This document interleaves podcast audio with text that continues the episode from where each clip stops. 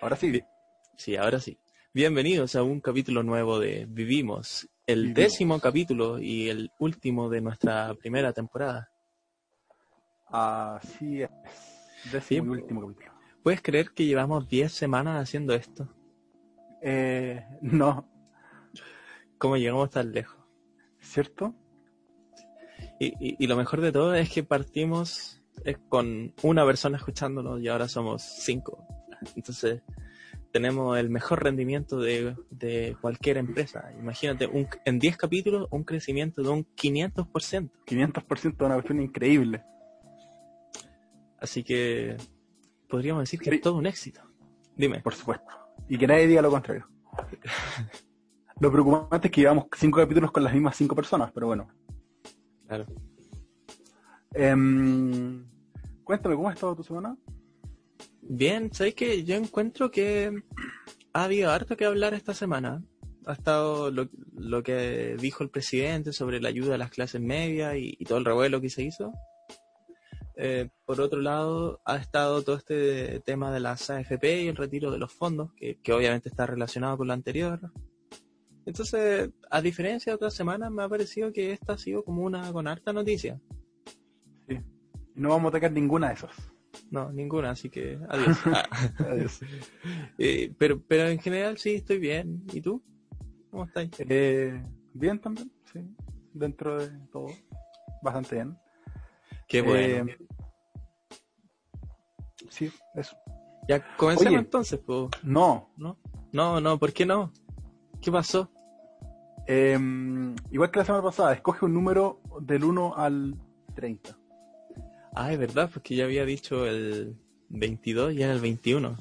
Exacto. Eh, ahora el 14, Casi, pero no. ¿no? Era el 11, el 11. Oye, pero no entiendo por qué. ¿Por qué No, eso. era. Si acertaba iba a decir algo, pero creo que hay que decirlo igual. Ya, entonces pilo. Era la idea que teníamos de hacer el capítulo especial. Sí, Y que lamentablemente no va a ser. no va a ser. Oh, sí, sí, porque sabemos que nuestros auditores están eh, muy deseosos de escucharnos siempre. Y entonces queríamos dar un capítulo especial después del término de esta temporada. Con, con Pero- invitados, con más gente para conversar de un tema en específico. Pero lamentablemente el foco del grupo invitado y nuestro y el foco de Vivimos era totalmente distinto Distinto. y sería como Como un poco extraño. Ya, pero en otro momento será. Y quizás para la pro- próxima temporada traeremos invitados y, y harta gente, así, para hacerlo bacán y para que más gente nos escuche. Así es es. toda una, una táctica publicitaria. Ya, pero empecemos entonces. Empecemos ya, empecemos. Empecemos. Hoy día tenemos un, un tema que a mí me gusta harto. Pero, pero antes de eso, veremos nuestra sección de Fake Hunter. Fake ¿Nos quieres contar sobre qué veremos? Hoy em, vamos a, nuevamente a hacer un, un abordaje especial a esta sección. Porque no vamos a hablar específicamente de una noticia, sino que vamos a hablar nuevamente como eh, de ciertas cosas que uno tiene que eh, poner atención al momento de leer noticias. Y no solamente noticias, sino que en general, cuando uno da mensajes y recibe un mensaje. ¿ya? Y esto está relacionado con que desinformar no solamente es dar infor- información errada, porque uno puede engañar o ser engañado sin que existan mentiras de por medio. Y eso pasa muchas veces, por ejemplo, en las noticias, cuando hay titulares que son engañosos. Por ejemplo, un titular puede estar muy bien justificado al hacer un análisis lógico y decir, mira, las palabras que pusieron acá, efectivamente, eh, son justificables, eh, realmente son verdad, sin embargo, puede que ese mensaje quede a una libre interpretación. Y en dicho caso, em, se puede incluso inducir a ciertos engaños al momento de ser interpretado. Yo creo que con un ejemplo va a quedar más claro. ¿Haces tú el ejemplo? Me gusta mucho el ejemplo que tú dijiste cuando estábamos planificando esto. Ah, pero, o sea, yo me, me refiero como un ejemplo de noticia. Eh, No, no, ya- De- Demos más contexto, más contexto. Ya, ok. Eh, hay un ejemplo que se me ocurre de, cómo se puede engañar sin mentir. Y es que, pongamos un caso hipotético. Eh, yo tengo un hermano y, mi hermano en este momento no está viviendo en, nuestra casa. Entonces podría ser que mi hermano me llama un día, me dice, voy a, voy a simularlo así. Oye Leo, me dice, ¿está ahí en la casa? Y yo le respondo, fui a comprar. Entonces, ¿qué entiende él? Que, bueno, lo que estaría entendiendo es que yo no estoy en la casa. Porque, porque eso es como lo, que parece estar diciendo, pero, pero yo no he dicho que no estoy en la casa. O sea, puede haber sido verdad que yo fui a comprar, pero fui a comprar hace dos horas y ya volví. Y, y la respuesta no, no tiene nada que ver con, con lo que me estaba preguntando. Entonces esa sería una manera en la que eh, uno está engañando a la otra persona sin mentir. O sea, sin entrar, entregar una información falsa. Claro, y ahí entra mucho de las intencionalidades, porque si tú lo hiciste con querer, para que él creyera lo contrario, bueno, podría ser bastante cuestionable. Ahora, muchas veces uno eh, no piensa bien las palabras que va a decir y lanza un mensaje engañoso sin la intención. Sí, eso es cierto. O sea, hay errores comunicacionales todo el rato. Pero, eh, o sea, en este ejemplo, yo, yo adrede le digo fui a comprar para que él piense eso. Porque aunque no sea un resultado lógico, igual es como, como se conoce una implicatura. Es decir, eh, se sobreentiende que mi respuesta eh, responde a su pregunta.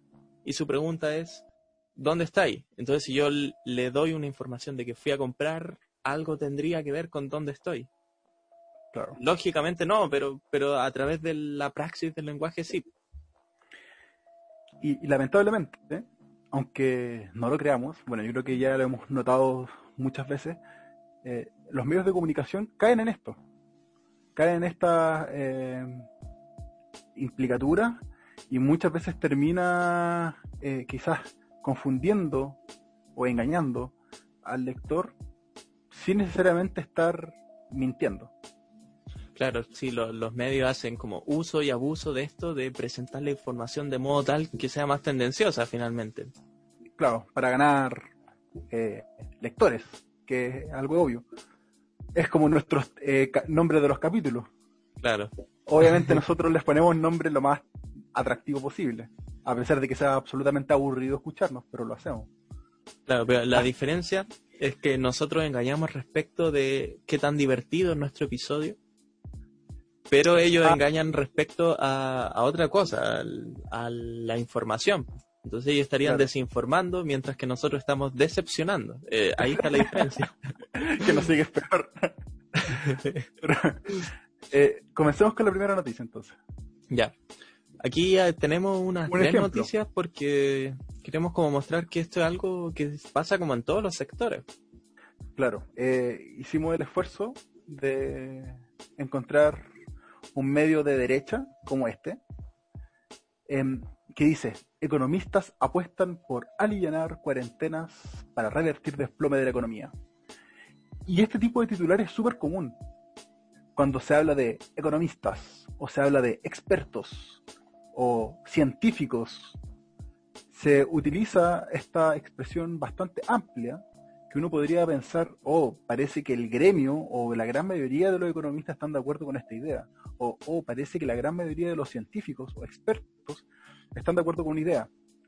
Pero uno lee el siguiente párrafo, las primeras líneas de la noticia, y especifica que Cecilia Sinfuente, Michel Lavé y Félix eh, de Vicente son aquellos que analizaron los escenarios. Claro. Por tanto, efectivamente, son economistas, por tanto es correcto decir que economistas apuestan por aliviar. Sin embargo, lo dejan a libre interpretación para que uno pueda decir, wow, debe ser un grupo importante de economistas chilenos los cuales están diciendo que se debería aliviar las cuarentenas. Sin embargo, en el artículo solo hacen referencia a estos tres. Sí. Por tanto, eh, sí. Sé que ciertamente sería mucho menos atractivo un título que diga algunos economistas apuestan por aliviar cuarentena, o tres economistas. No es tan fuerte como economistas, porque la fuerza de este último proviene en que da a entender como que es un gran grupo, como que hay acuerdo. Sí, y, y, pasa mucho también de que, eh, sobre todo cuando estaba todo el asunto de Mañalich, que había mucho revuelo, salían muchos como científicos, como cuestionan a Mañalich, o las cifras, los datos, o médicos cuestionan, y, son un grupo, puede ser un grupo grande, puede ser un grupo pequeño, pero no hay que olvidar que es un grupo, y este titular te hace pensar, si tú solamente te guías por el titular, como, wow, en verdad mucha gente está, expertos están en contra de lo que está pasando. Así que, bueno, una invitación a tener cuidado con ese tipo de títulos, eh, porque si bien no son mentiras, no son una falacia como tal, eh, sí puede resultar en un engaño si uno no tiene cuidado suficiente. Claro. Veamos otra noticia entonces. Veamos otra noticia. Aquí tenemos el mostrador, tu querido portal de noticias. Sí. Sí, em, el mostrador, todos sabrán, o quizás ahora van a saber, tiene una tendencia de izquierda eh, bastante notoria, con titulares que generalmente son bastante tendenciosos, y tiene ese encanto igual leerlo, porque justamente eh, te da la otra visión, ¿ya? Em, eso suma, saber más o menos qué, voy a, qué puedo esperar de cada medio. Y dice, ministro Palacio dice que nos vamos a transformar en un país bananero, pobre y desigual si se aprueba retiro del 10% de fondos previsionales. ¿Y qué dice un lector del mostrador cuando lee esto? Ah, facho y largo. ¿Cierto? Eh, produce, hace un llamado inmediatamente súper visceral a indignación porque mira con los mensajes que andan manipulando, como un ministro dice que el país va a ser bananero, pobre y desigual. Eh, Por eso, además que lo plantea como condicional, como si se aprueba esto, entonces va a ser bananero, pobre y desigual. Claro, una relación de causalidad. Y mm, bajemos un poco porque nos vamos a encontrar con la cita exacta de la cual ellos extraen este titular. Seguida. Dice, está marcado en negrita, si usted lo está viendo en YouTube, lo puede ver, pero dice, hay que ser bien responsable, porque si seguimos perforando la institucionalidad, en este caso, y echamos mano a lo que es de las personas para su vejez, nos vamos a transformar en un país bananero, y los países bananeros son pobres, desiguales y tienen democracias débiles. ¿Ya? Eh, ah, con la primera lectura de esto ya nos dice de que eh, no es tan así el la afirmación que pusieron ellos en el titular. Inmediatamente da un matiz. Claro, que el foco estaría en la institucionalidad y no tanto como en esta en este retiro de fondos. Exacto. Y, más aún, eh, esta cita que ellos hicieron está mal hecha. Porque dice eh, perforando la institucionalidad. En este caso, y echamos manos a lo que es de las personas. Sin embargo, el audio original no dice eso. Y nosotros como un medio responsable que se preocupó por buscar las fuentes, eh, tenemos ese audio. Sí, gente, lo tenemos para lo Tenemos. ¿Lo, coloco? Sí, por favor. Ya, aquí está. Este un poquito antes como para que se entienda la frase en su contexto. La gente que ya está muy baja. Entonces a mí me da un poco de lata eh, ver que se genera un debate coyuntural y que se incorpora en ese debate lo que son las pensiones de la gente, que lo que tenemos que hacer es incrementarlas, mejorarlas y no disminuirlas. Y, desde ese punto de vista yo creo que hay que ser bien responsable porque si seguimos perforando la, institucionalidad, en este caso si echamos mano a lo que es de las personas para su vejez, eh, nos vamos a transformar en un país bananero. Y un país bananero, eh, los países bananeros, digamos, son pobres, son desiguales y son con democracias débiles por lo tanto. Bueno, ahí está la cita. Qué fuerte. Ah. Y él no dice, en este caso, y echamos mano, sino que dice, seguimos perforando la institucionalidad. En este caso, si echamos mano, es decir, está siendo bien claro de que eh, echar mano a las pensiones para la vejez es una forma de perforar la institucionalidad. Y si, si se producen varias más formas de perforación a la institucionalidad, se podría llegar a la conclusión de que nos podemos transformar en un país bananero. Pero en ningún caso eh, lo que él dice va para interpretar de que eh, tocar la FPS implica ser un país bananero. Claro. Eh, en todo caso, no sé, es importante resaltar que tanto en la noticia anterior, independiente de si uno cree que se deben ir las cuarentenas, y en esta noticia, independiente si uno cree que está o no de acuerdo con lo que dice el ministro, creo que el punto de lo que estamos hablando es que muchas veces estas noticias te la presentan de una forma que en realidad no es tan así lo que están diciendo. Porque ciertamente el, el, título, que, ciertamente es tendencioso, pero te, da como a entender una cuestión que no es tan así. O sea que, cuando uno lo escucha, eh, puede seguir estando en desacuerdo, por supuesto, pero, pero no es lo mismo. Claro, o sea, eh, la, idea es eh, no porque yo estoy a favor de algo, quiere decir que todo argumento, toda palabra que se diga en relación a esa cosa a favor, eh, va a estar bien. O es, eh, tiene su lógica bien crítica respaldándola. Claro. Eh, y la idea es de que uno, sus opiniones, idealmente estén formadas en base a argumentos que sean sostenibles. Por tanto, eh, no simplemente aceptar cualquier titular que sea conveniente para mis pensamientos, sino que eh, los que sean eh, sólidos. Yo tengo algo más que añadir, pero sigamos con la otra noticia antes. La siguiente noticia me toca muy personalmente, porque nuevamente traemos em, a, a colación FastCheckCL este sitio que muchas veces eh, personalmente he recomendado, a alguna gente le recomiendo que busque información ahí o comparto sus artículos a otras personas, porque considero que es un medio, y creo que tú concuerdas conmigo, Leo, de que no es ni de izquierda ni de derecha. Claro, o sea que en, principio el fast-checking eh, no debería ser como tendencioso, porque, porque se dedica no a hacer noticias, sino a verificar noticias. Claro. Entonces, lo primero que yo quiero aclarar es eso, de que para mí no es un medio tendencioso. Lo segundo es aclarar qué es FactCheckCL. FactCheckCL es una iniciativa independiente que surgió en Chile a partir de muchas fake news y que se dedica a un área del periodismo que se llama fact check o fact checking, que sería como eh, verificación de hechos en español. Es decir, eh, hay una noticia, hay algún viral, y ellos se dedican a ver si es un fake o es algo real. O algo intermedio también. O algo intermedio, que es difícil de determinar. Muchas veces ellos le llaman, eh, oye, se me olvidó cómo, qué palabra Impreciso. Impreciso. Ya que deja ciertas dudas porque... La cosa es que ellos eh, hicieron una publicación que me llamó mucho la atención y em, los que estén en, YouTube pueden estar leyendo, pero antes de leer el titular yo, contar lo que pasó. Yo eh, lo leí con mucho interés porque me parecía muy atractivo la información que iban a dar. Y al leer el cuerpo del artículo me decepcionó enormemente.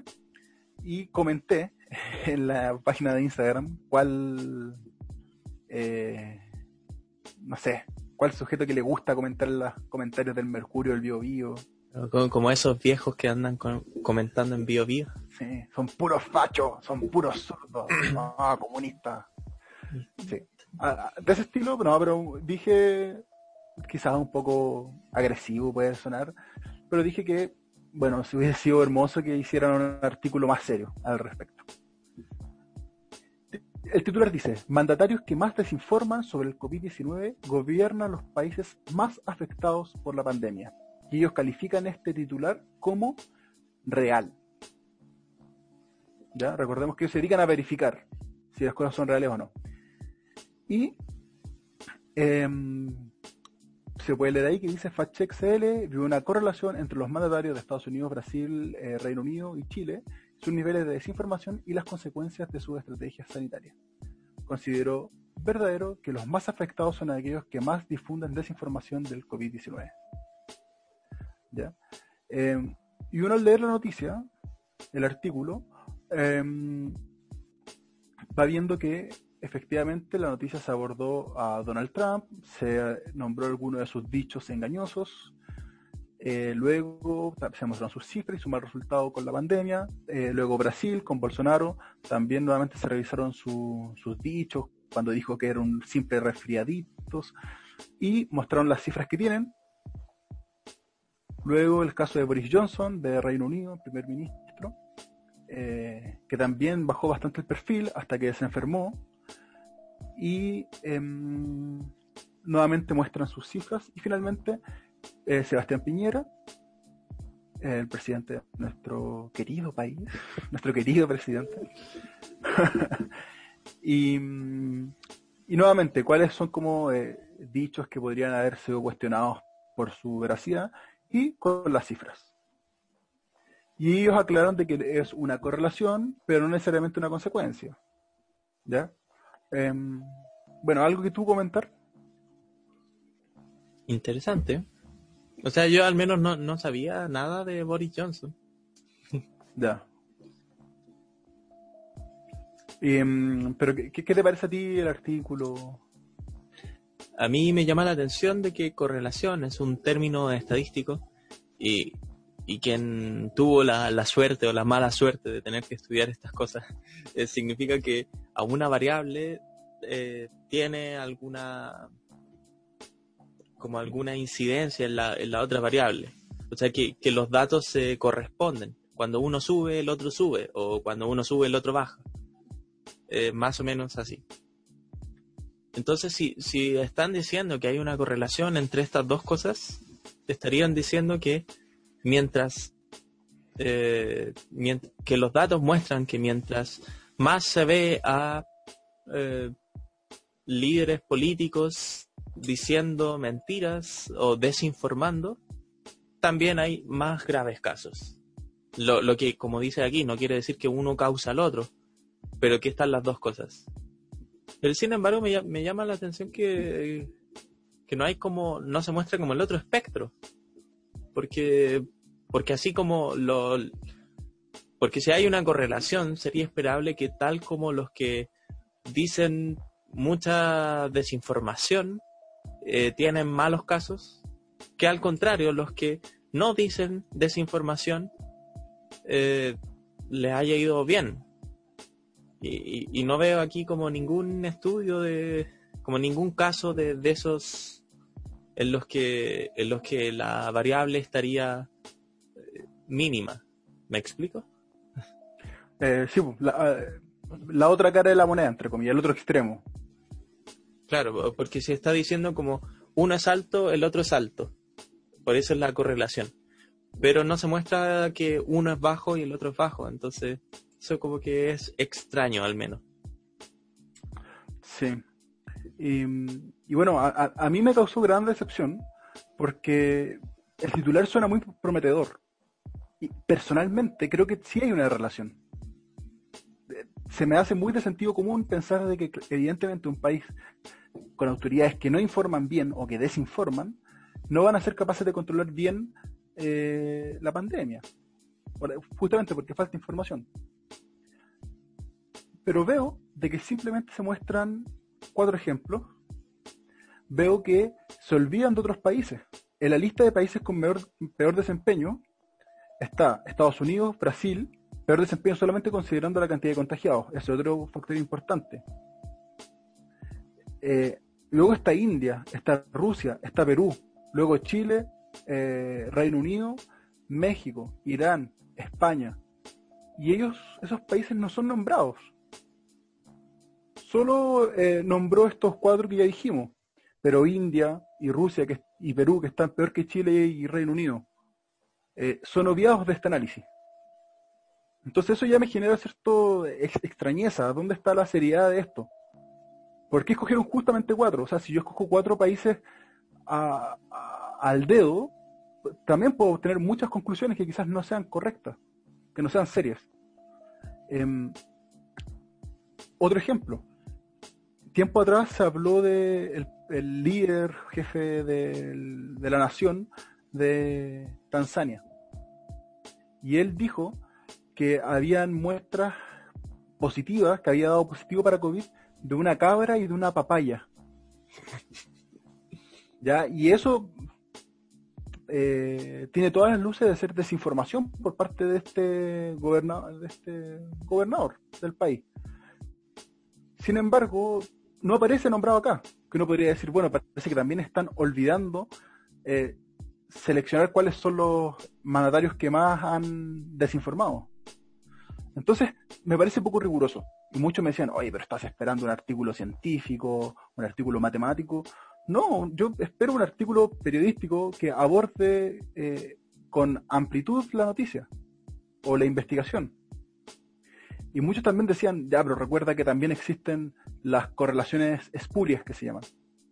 Ya hay correlaciones espurias es una eh, correlación que se puede dar estadísticamente, que algo aumentó, el otro también aumentó, sin embargo, no existe una relación real entre ambas cosas. Por ejemplo, Leo, ¿tú sabes por qué se dice que las cigüeñas traen a los bebés? No, tengo idea. Se debe a una correlación espuria. Porque pasó que años atrás, creo que fue en Holanda, eh, hubo un aumento de nacimientos de bebés. Y también se vio un gran aumento en el avistamiento de cigüeñas. Por tanto, se relacionaron ambos elementos y los padres, para ahorrarse el tedioso trabajo de explicarle a los hijos de cómo nacen los hijos, eh, dijeron, bueno, eh, hay muchas cigüeñas cuando nacen muchos niños porque, bueno, son las cigüeñas las que traen a los bebés. Eh, y ahí evidentemente no existe una relación muy fácil de ver entre aumento de cigüeñas y aumento de bebés. Pero sí están correlacionados. Sin embargo, es una correlación espuria, es decir, una correlación falsa, sucia. ¿Ya? Y, justamente uno espera que un medio que se dedica al fact-checking, fact, no fact, al fact-checking, eh, procure por mostrar relaciones o correlaciones eh, reales y no espuria, porque es contradictorio a su línea editorial. Y, eso es lo que a mí me causa gran... Eh, decepción. Decepción, sí. Y, nuevamente, este titular, viendo la dinámica que hemos estado hablando, eh, si bien durante el cuerpo dicen claramente que no existe causalidad, eh, deja esta libre interpretación, que es, creo yo, peligrosa, más, más aún en medios que intentan, por su línea editorial, ser lo más objetivos posible. Claro, o sea que ni siquiera esto se salva de lo que estamos diciendo, puesto que, tienen también episodios que parecen ser como un poquito engañosos. Sí. Ya. Oye, antes ah, dije que iba a decir algo, pero después eh, pienso que lo voy a decir ahora. dime, Es que cuando di el ejemplo de, de esa de la llamada de mi hermano y que eh, y que lo engañaba diciéndole no fui a comprar, pero pero en realidad sí estaba en la casa. Eh, funciona porque mi hermano confía en mí. O sea, él, él confía que lo que le voy a decir es verdad. Y si es que le digo una, una respuesta así, que está relacionada a su pregunta. Pero en el mundo político no siempre confiamos de todas las fuentes. Por ejemplo, cuando Piñera da su discurso y, y dice algo como hay que apoyar a la gente mucha gente que lo odia dice, claro, pero se refiere a la gente empresaria. O sea, Piñera estaba diciendo que hay que apoyar a los empresarios, pero no al pueblo. A la, elite. Claro. Por ejemplo, o sea, lo, que intento mostrar con esto es que no siempre confiamos en todos los sectores y es normal que sea así igual. Pero sin embargo, eh, esto, este poco cuidado que tenemos, que nos dejamos engañar a veces con, las cosas que, con las que sí estamos de acuerdo y no tanto con las que no estamos de acuerdo. O sea, dicho de otro modo, con las fuentes que son como antagónicas a nuestras creencias, somos especialmente duros a la hora de criticar de forma muy lógica. No, es que esto es una falacia, no, es que esto no es así, bla, bla, bla. Pero para, pero por otro lado, las noticias con las que sí estamos de acuerdo, suele pasar lo contrario, que eh, aceptamos cosas sin tener criterio. Y eso igual es penca, o sea, porque te puede llevar a la desinformación. Entonces, a mí me parece que no es como que se deba buscar que siempre estemos todo el rato eh, fijándonos y haciendo como una ecuación para ver qué es lo que se está diciendo, pero sí tener cierto cuidado, especialmente con los noticieros que, que antes que informar están haciendo un negocio.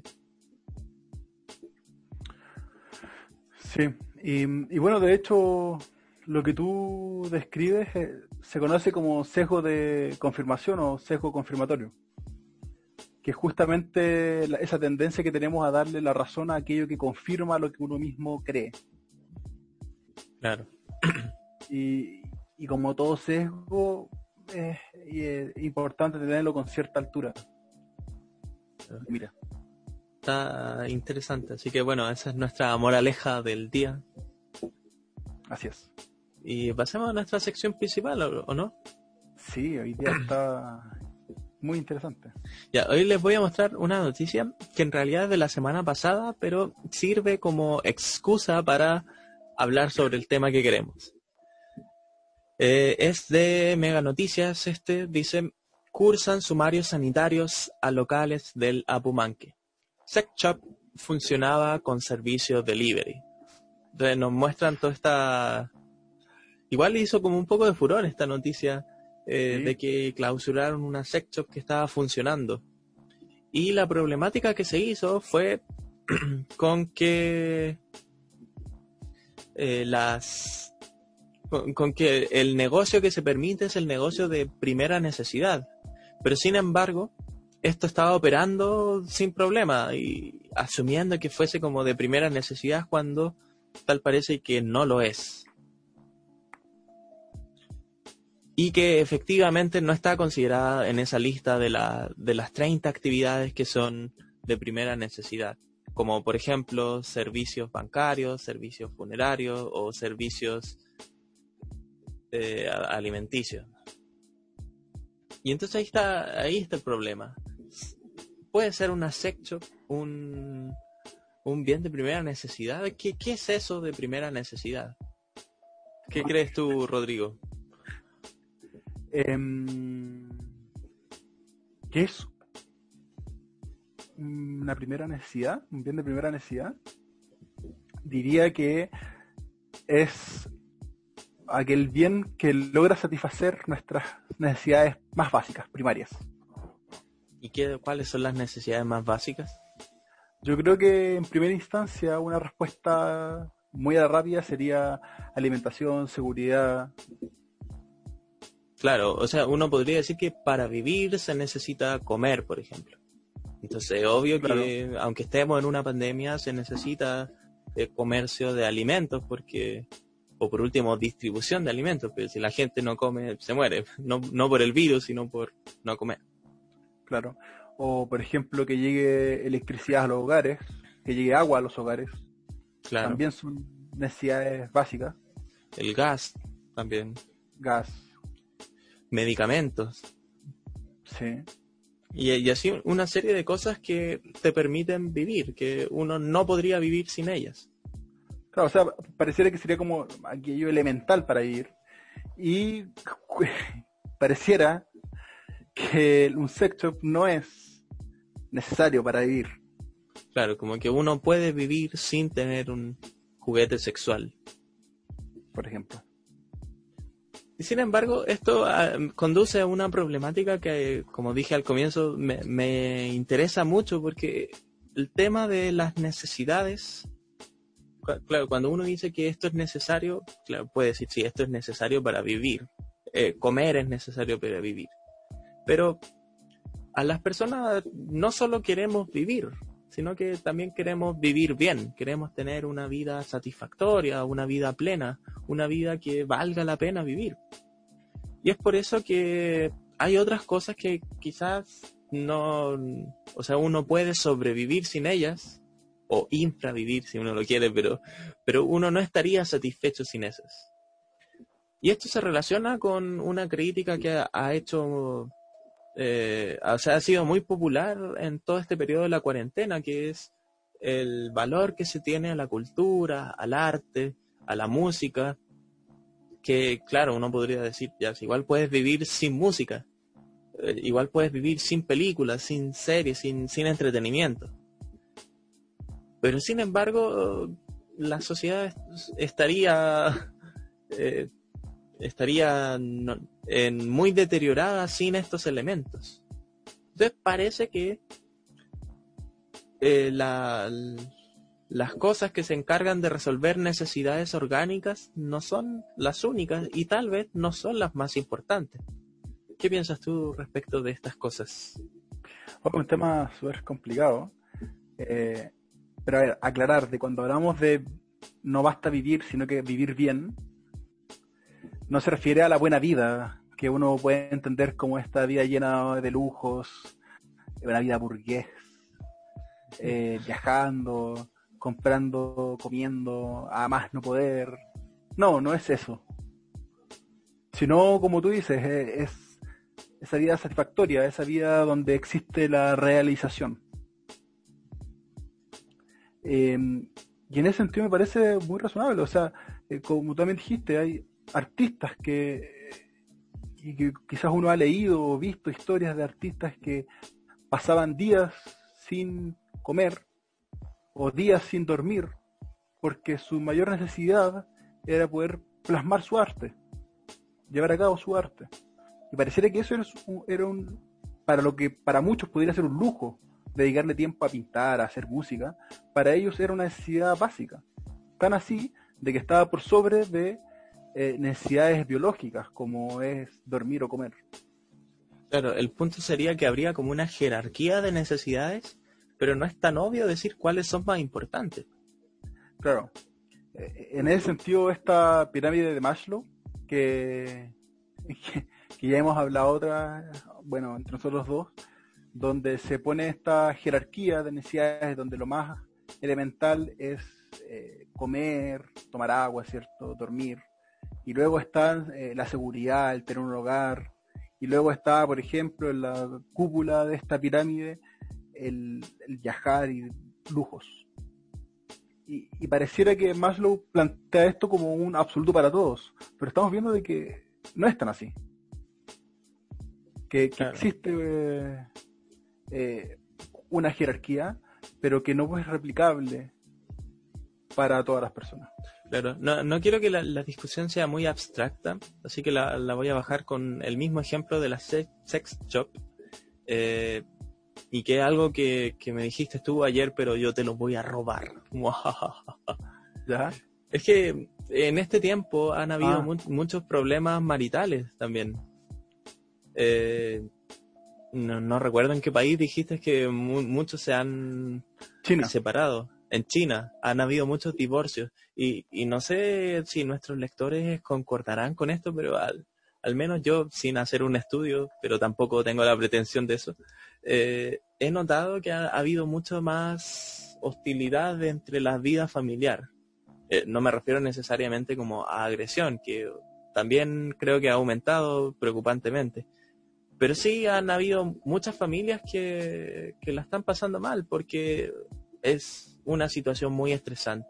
Y el estar todos reunidos, verle la cara todos los días a, las mismas personas, no es algo que no es algo que pueda sobrellevar todo el mundo.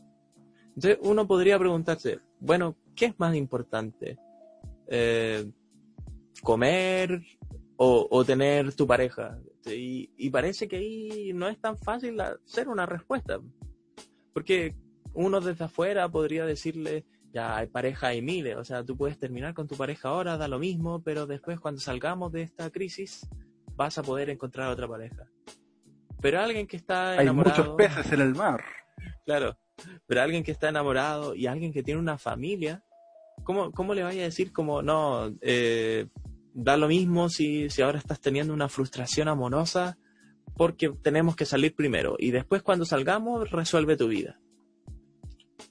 Y, en ese sentido, eh, juguetes sexuales o, cualquier cuestión de ese estilo quizás sirve para aminorar un poco, para hacer más llevadero este tiempo y, tal vez pueda salvar familia. Efectivamente. Eh, ese dinamismo quizás que pueda necesitar la familia puede ser dado por, por un sexo. Y, creo que supongo, siempre he visto o leído cosas por el estilo de que expertos estarían de acuerdo con eso, de que el dinamismo dentro de la relación permite salvarla. Claro, o sea, el, punto con esto no es decir como ah, pongan los sexos en primeras necesidades. O sea, no, no necesariamente, sino eh, es que es más difícil, que no es una cuestión simplemente de decir, ya, esto es lo que necesitamos y el resto eliminémoslo. Porque estaríamos llevando a pasar la vida de mucha gente. Aquí hablamos de sexos, pero también están los fumadores, por ejemplo. Sí, y, ahora yo te voy a robar algo que tú dijiste ayer. A Fue cuando me, me encaraste, porque yo siempre critico a la gente que sale en familia a comprar y cosas por el estilo. Y, es cierto de que es posible de que para mucha gente existe esa necesidad. Una necesidad quizás que quizás yo no comprendo. Pero es legítimo que una persona pueda tener esa necesidad. Esa necesidad de salir con su pareja a distraerse y su distracción es ir al supermercado juntos. Y eso le da dinamismo a su relación. Y, claro. y, en ese sentido, eh, comenzar a criticarlo como yo siempre lo he hecho, eh, me siento un poco mal con, mis palabras. Sin embargo, sin embargo, eh, también para salvar un poco el pellejo, digo que hay mucha gente que sale porque quiere salir y no hace esta, esta evaluación que uno la hace en fracción de segundo de qué es más importante para mí, lo hace porque simplemente quiere salir y le da lo mismo todo el resto. Y para mí esa es la gente más cuestionable. Aquel que lo hace por necesidad, bueno, ahí ya no me atrevo a, ser tan categórico. Claro, pero, es que igual es complicado porque eh, ¿dónde está la diferencia entre uno y otro? O sea, cuando tú y yo que renunciamos a salir y ver a la gente que queremos, no es que eso no sea una necesidad. O sea, efectivamente nosotros queremos ver a la gente que queremos, Y si pudiéramos hacerlo, lo hacemos, pero estamos sacrificando esa necesidad para otra cosa, porque preferimos, por ejemplo, que la sociedad esté bien, que, no nos contagiemos, que no, no se contagie la gente que queremos. Pero sin embargo, ese cálculo es difícil como exigírselo a alguien. Eh, pareciera que, que es como algo de cada uno. Y eso es tremendamente complicado a la hora de organizar una sociedad política en general, pero en una pandemia en particular. Porque, ¿qué haces con, con toda la gente que tiene necesidades que uno podría decir que no son básicas, básicas en el sentido de que te permiten vivir? ¿Qué pasa con los músicos, por ejemplo, que se les corta una cuerda si, tocan instrumentos de cuerda, o se les rompe una caña si, si tocan, no sé, clarinete o algo así? Eh, ¿Qué pasa con, no sé, un pintor que, ya no, tiene pintura o, o cosas así? ¿Qué pasa con un futbolista que ya no puede salir a jugar? O, las o las drogas que son todavía más, eh, o sea, son más patentes que incluso drogas legales como el cigarro es un buen ejemplo, el, el tema de las drogas legales como el, cigarro, que uno podría decir, bueno, esta es la oportunidad para que la gente no fume, prohibamos la venta de cigarros. Pero para muchos, lo queramos o no, se transforma en una, una necesidad. Y hasta qué punto uno puede intervenir en las necesidades del otro. ¿Cuál, ¿Qué nos da el derecho para poder, por ejemplo, prohibir que alguien fume? Claro. Entonces, igual en cierto sentido es razonable que, esta, que estos negocios como las sex shop o, o, negocios de distinto tipo que uno podría pensar que no son de primera necesidad, operan de alguna manera, o sea, responden a necesidades reales de la gente, que no se pueden simplemente ignorar. Pero, ¿cómo lo harías tú, Rodrigo, para solucionar esto de la mejor forma? Es que justo yo, te quería preguntar eso. Ah, te, gané, te gané. sí, porque es una pregunta súper difícil. Y, bueno, creo que tú estás mucho más familiarizado con ese tema por, por tu estudio. Em, mi respuesta es no sé. Yo busco problemas, no soluciones. Mi respuesta también es no sé. no, pero a ver, eh, ¿cuál crees que podrían ser aproximaciones posibles? Mira, yo, yo creo que, o sea, no, es del todo irracional prohibir el comercio, porque lo, lo que se busca con eso es aminorar el tráfico de gente y, con eso eh, eh, con eso evitar que se esparza tanto el virus. Entonces, a mí me parece que eso es razonable y que está bien, pero no debería cerrarse del todo el comercio de las cosas que uno podría decir que no son necesarias para vivir. Sí debería reducirse y quizás deberían buscarse formas eh, en las que en las que se tenga el menor impacto posible. Por ejemplo, el delivery que tenía esta misma sex Entonces, quizás va como por ahí, mantener como los servicios básicos, los servicios orgánicos, pero no eliminar del todo el resto de servicios. Porque... el, punto es, quiere decir que tendríamos, podríamos a través de eso llegar a que todo negocio tiene que estar abierto, o merece estar abierto. Porque ¿quiénes somos nosotros para determinar cuáles son los negocios que satisfacen alguna necesidad que pueda ser importante? Quizás un negocio, eh, un mall chino, que vende chucherías varias, eh, para alguien sí es importante, porque no sé, necesita cosas novedosas en su vida, porque bueno, ya cuatro meses encerrado necesita algo para salir de la monotonía. Por tanto, sí es justificable que un local que te vende cositas chinas eh, está abierto. Y así con cada uno de los locales que exista en Chile. Eh, en ese sentido, quizás el Internet abre muchas facilidades, porque te permite, por ejemplo, ver catálogo en línea y todo este como servicio del delivery, que antes no era posible. Sí, pero a, mí, lo que voy es de que... A, mí lo que se me ocurre es que quizás esos negocios como Sex Shop o... Bueno, ese ejemplo, eh, podrían hacer lo que hacen las farmacias en tiempos normales, esto como de ir turnándose. no sé si, si ubicas cómo, cómo es la cuestión. Sí, sí, sí, los turnos de noche. Claro, no de noche necesariamente, pero sí como que vayan operando de manera que funcionen de forma reducida y coordinada para que puedan satisfacer esas necesidades, pero que sin embargo sea reducido de todas maneras. Pero ahí se comienza a ser complejo, porque, bueno, no es fácil esa, esa coordinación. Las farmacias puede ser fácil porque, bueno, en un sector, por ejemplo en Melipilla, eh, uno sabe cuál es la farmacia que va a estar abierta y todo Melipilla lo sabe, y pregunta en un grupo y se va a enterar fácilmente porque, bueno, es un sector chico. Y, hay y no hay tantas farmacias en Melipilla. Pero a la hora de hablar quizás de tiendas que venden productos chinos o tiendas que te vende, no sé, cualquier cosa, hay una gigante variedad y poder coordinar todo eso pareciera un trabajo trabajo difícil. Bueno, puede ser, pero pero yo doy la idea nomás, la, doy y la dejo la dejo picando. Sí, pero eh, evidentemente es una misión difícil. En cuarentena, pero también en no cuarentena, también es difícil poder eh, que un Estado determine cuáles van a ser las prioridades para dónde van a apuntar las leyes, los recursos, en función de que sus ciudadanos tengan una vida buena.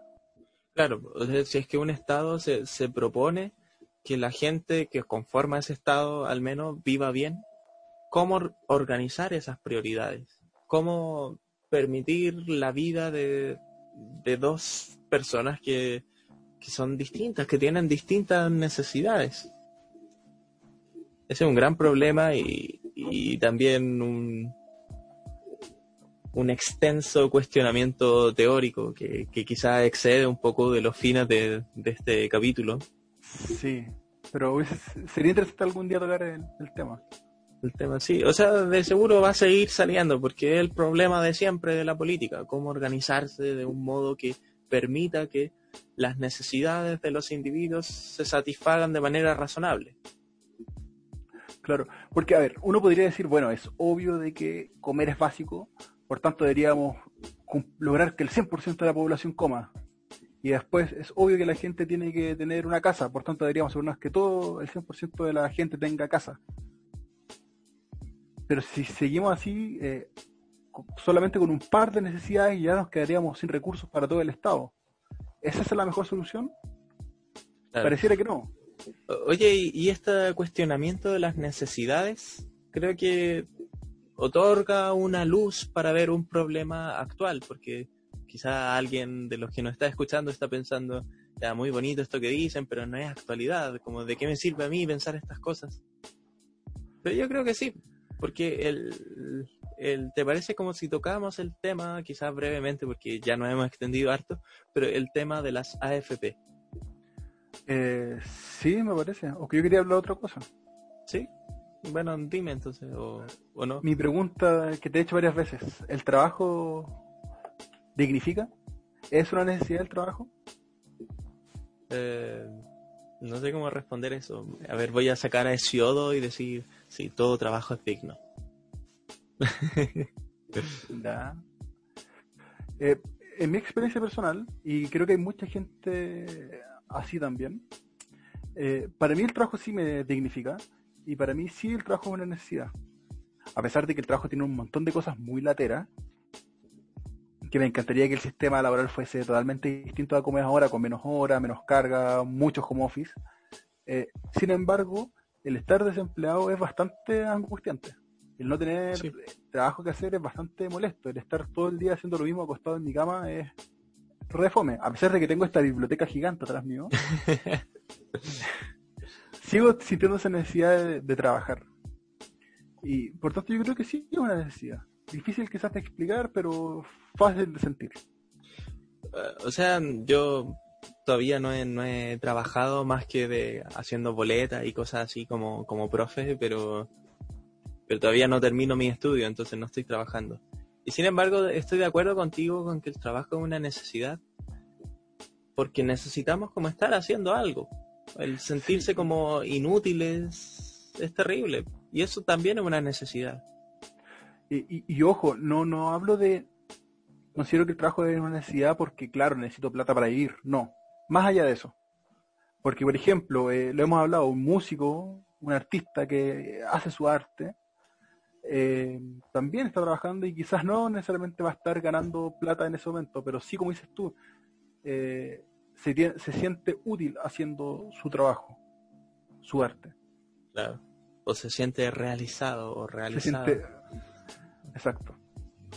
Em, y, por eso es importante que, que por un lado el gobierno dé medidas eh, económicas directas para apoyar a la población, pero también para salvaguardar los trabajos, porque es parte, a mí parece importante en la vida de las personas. Es una necesidad importante, creo yo, el trabajo. Y, y por tanto es importante que el gobierno sí se tome medidas. Y ahí podemos dar eh, pie para ahora comenzar a hablar sobre este tema de la AFP. Bueno, o sea, es que un paso antes de la AFP, porque ese es un sistema de pensiones pero la idea de pensión, ¿de dónde surge? Surge de hecho de una necesidad. Una, la, necesidad de, eh, de asegurar cierto fondo para cuando estemos viejos. Pensando que cuando estamos viejos ya no vamos a tener las mismas energías ni la misma salud para trabajar. No, no vamos a ser tan productivos como cuando somos jóvenes y sería bueno tener fondos para vivir bien. Entonces, responde ciertamente a una necesidad y una necesidad que hay que decirlo no todos la tienen.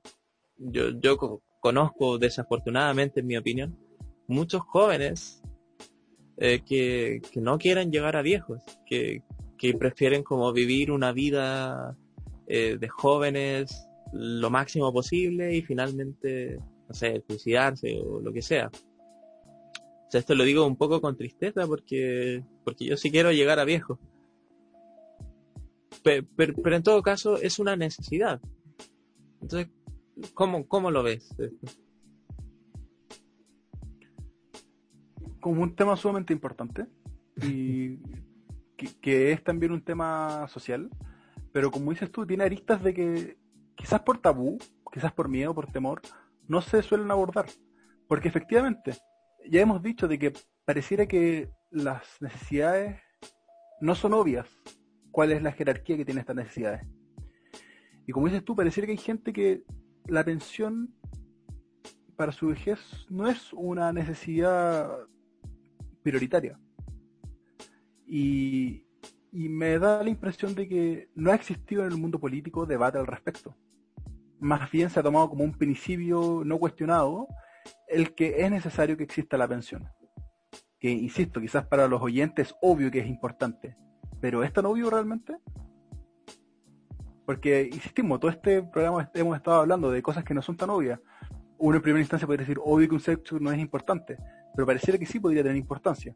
Uno podría decir, pareciera que no es tan importante dormir, o sea, que es muy importante dormir, pero para muchos artistas dormir no es tan importante como su arte. Así que hablar de obviedades... Rodrigo, te tengo una réplica. Una réplica aristotélica. o sea, es que Aristóteles dice en su, en su Ética Nicómaco, libro primero, eh, habla sobre el tema de las necesidades, o sea, que es una cuestión que es muy actual hoy, pero también lo era actual hace 3.000 años. Eh, y Aristóteles dice que muchas veces el que tiene hambre tiene la necesidad de comer y, y la siente como necesidad. El que tiene sed tiene la necesidad de beber. El que está enfermo tiene la necesidad de salud. Pero en cambio, eh, el que ya tiene salud no la siente tanto como una necesidad. El que ya está saciado no tiene la necesidad de comer y beber. Entonces podría ser que los jóvenes que dije antes no sienten la necesidad de ahorrar, no, sienten la necesidad de llegar a viejos, pero cuando sí lleguen a viejos van a tener esa necesidad. Eh, y frente a esa posibilidad, porque también podría ser que renuncien a su vida, no sé, eh, pero frente a esa posibilidad, ciertamente la pensión sería un problema social, independientemente de que si alguien te dice, no, mira, a mí no me importa ser viejo. Eh, sí, sí, yo no estoy cuestionando que sea un problema social, yo sí creo que es un problema social. Lo que yo eh, estoy, como comillas, poniendo en duda es la prioridad de... ¿ya? y en ese sentido, al momento de analizar toda la sociedad, incluso esos jóvenes quizás que no se preocupan o que no consideran prioritario la vejez porque piensan morirse antes de eso, eh, bueno, son parte de la sociedad, por tanto modifican este barómetro de qué tan importante es. Claro, o sea, lo que quería decir con este punto no era tanto hacerme el intelectual, que, que también, pero... de pasada, si es posible. Claro, pero sobre todo era decir que las necesidades también cambian en función de las circunstancias en las que uno vive. Sí, sí, sí. O sea, mis necesidades hoy no son las mismas que mis necesidades en 10 años. Y quizás yo puedo tener un vuelco completo a mi vida y, tener otro conjunto de necesidades completamente diferentes.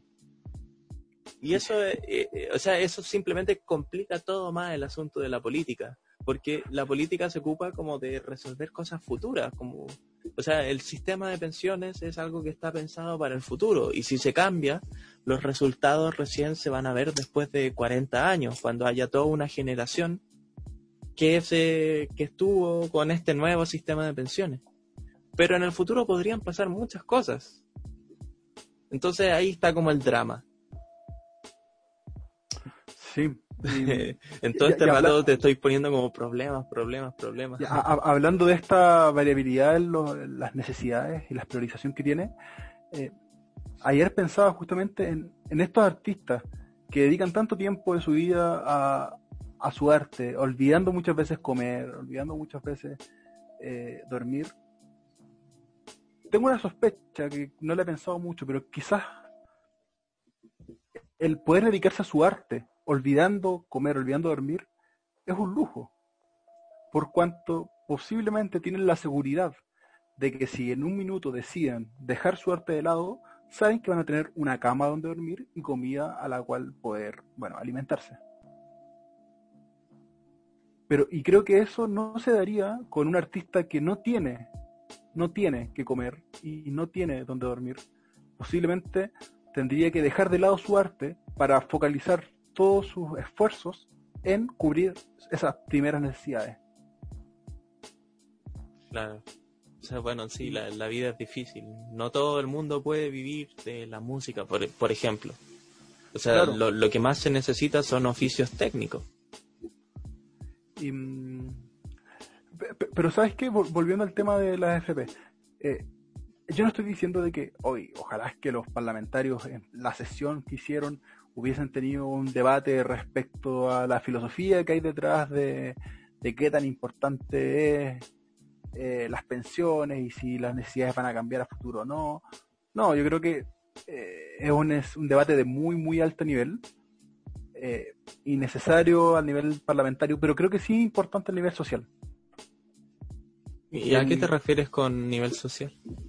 Que como sociedad tenemos que ir cuestionándonos esas cosas. Ir cuestionándonos las necesidades como sociedad.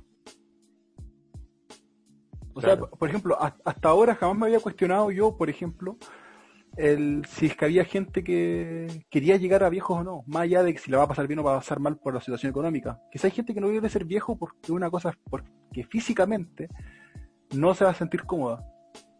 Claro, o sea, igual también una cosa es como el sistema de pensiones, pero otro es el modo de vida que yo tengo, po, porque es toda una unidad que responde a esa necesidad. Porque si yo quiero llegar a viejo y vivir bien, quizás no basta solo con juntar dinero, sino que necesito tener cierto régimen alimenticio, tener una dieta que me permita tener una salud razonable a esa edad. Claro, y, y puede que alguien diga, ¿sabes que no estoy ni ahí con, quiero vivir la vida, comer como se me dé la gana, eh, no hacer deporte para estar bien cuando viejo? eh, y, y bueno, esos son, insisto, son temas que... Claro, que o sea, sobre eso es como mucho más difícil hacer política, como, no sé, el, hagamos que todos coman de esta forma. Eso es como Claro. medio ridículo. Claro, pero, pero que creo que es sano para la sociedad tener estas ideas en la mente y hasta hoy que tuvimos, hemos tenido este debate, jamás había pensado eh, en eso y se, se me hace curioso. Claro. O sea, también, también está todo el tema del trabajo informal. Porque, ¿qué pasa con toda esta gente que no solo no tiene como seguros de salud actuales, sino que tampoco está cotizando para su vejez? Mm. ¿Serán conscientes de esto?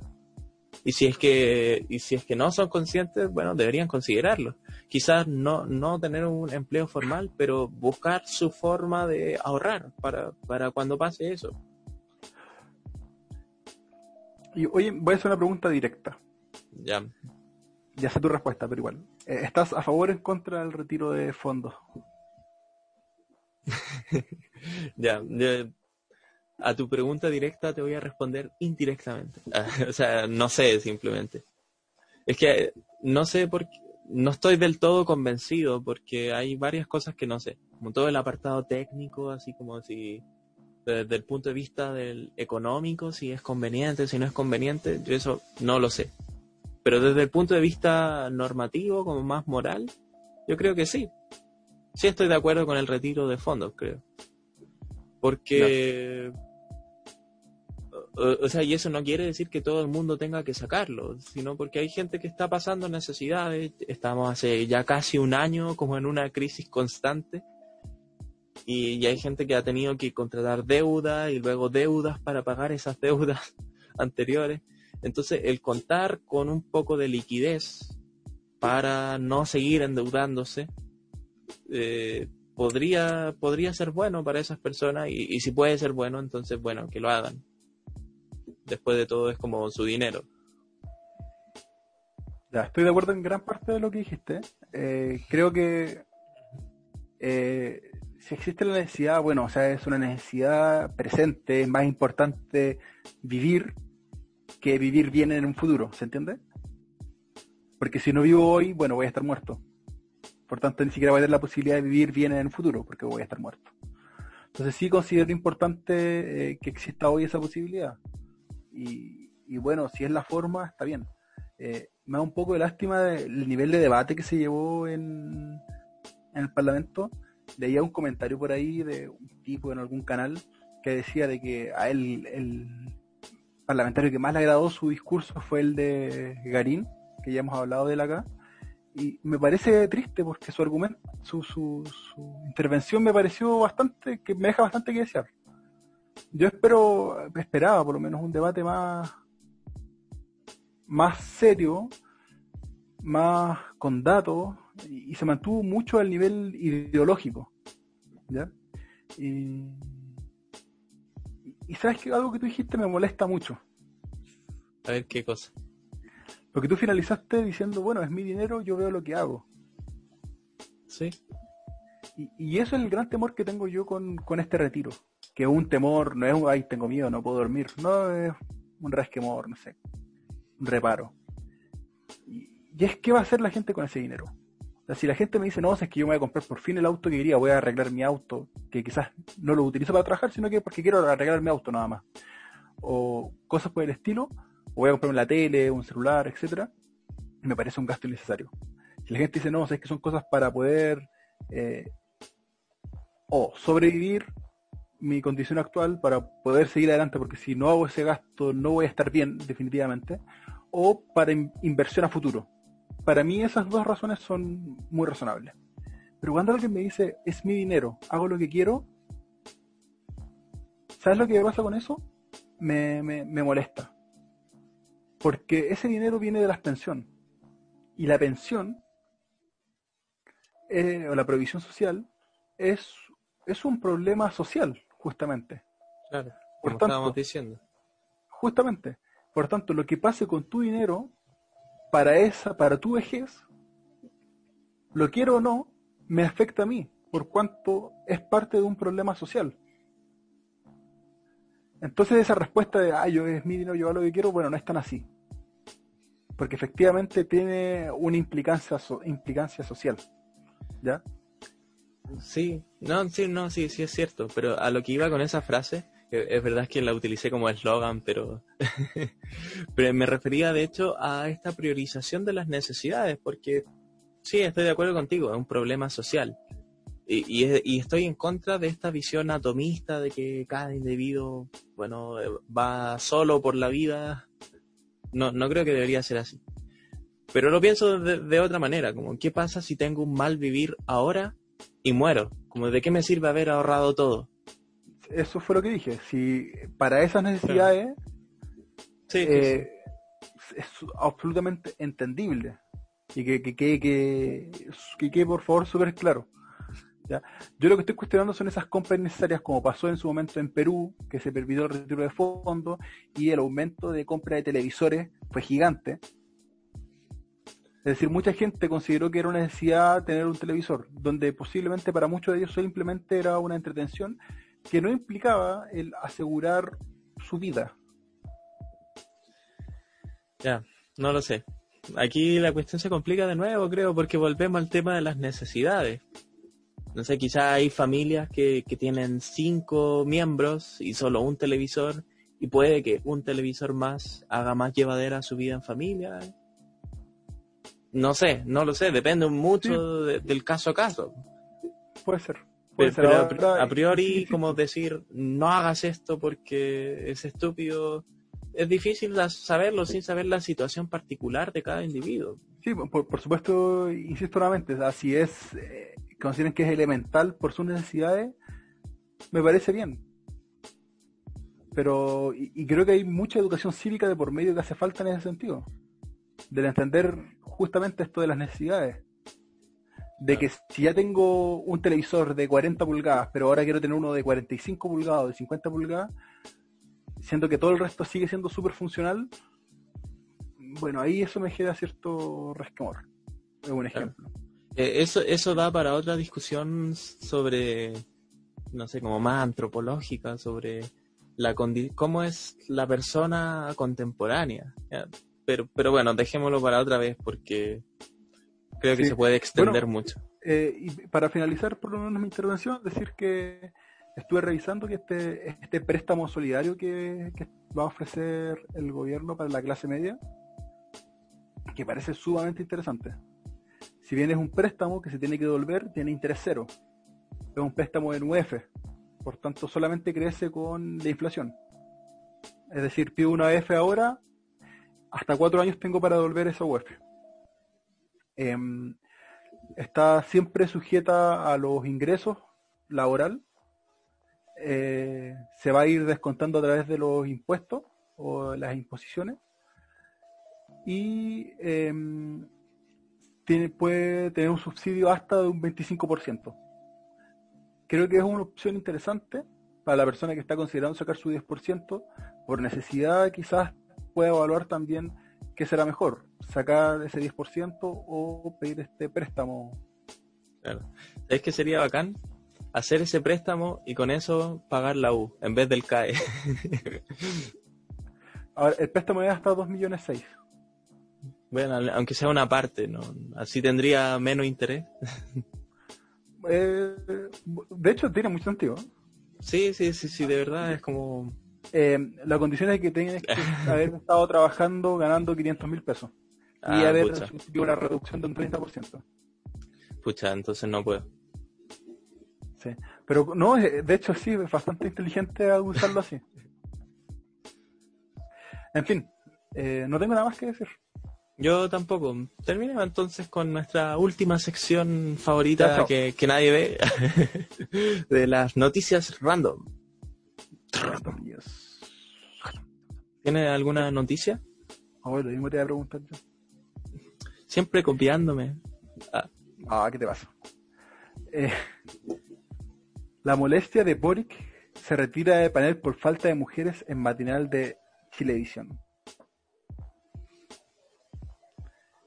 Em, no sé si leíste, pero pasó de que en Chilevisión, eh, luego de que pasó esto del debate de la AFP, eh, llevaron a políticos y habían cuatro políticos invitados. Uno de ellos era Boric, que estaba Desbordes, había otro sujeto más, dos más.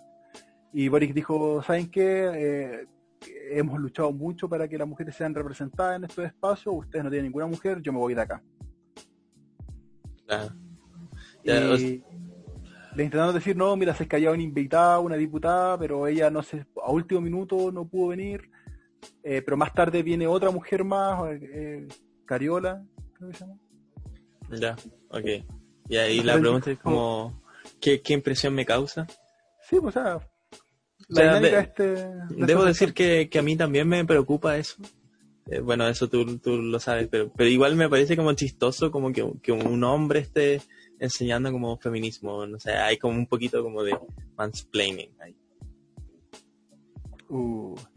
Bueno, eh, Desbordes dijo de que él hacía eso. eh, generalmente dijo que él se iba cuando no había suficientes mujeres, pero él entendía de que por una cosa de fuerza mayor no llegó la mujer que estaba agendada. En fin, Eh, Eh, yo tengo una. ya. Eh, de la tercera. Los incumbentes. Alcaldes abandonan chat con Piñera y crece la molestia por límite a reelección. me parece pésimo. Me da una vergüenza gigante que existan diputados y alcaldes haciendo presión al gobierno porque quieren seguir en, en el poder. Me parece una vergüenza gigante. A mí lo que me da vergüenza es como es- abandonan chat. O sea, me imagino así como, como peleas de cabros chicos. Chao. Claro. Bloqueado. Y, y- y te voy a, voy a borrar mi, mi foto de perfil. No, pésimo. ¿Tú estás ¿Alguna- de acuerdo? ¿Tú estás de acuerdo, no? Con... ¿Con limitar la reelección? ¿Sí? Sí, por supuesto. Yo, yo creo que mientras más se renueve la gente, o sea, como que esos mecanismos institucionales de evitar las reelecciones obligan a que se vayan renovando las, las caras. Y eso hace que, que la política adquiera como más energía. Estoy de acuerdo. Así que, approve.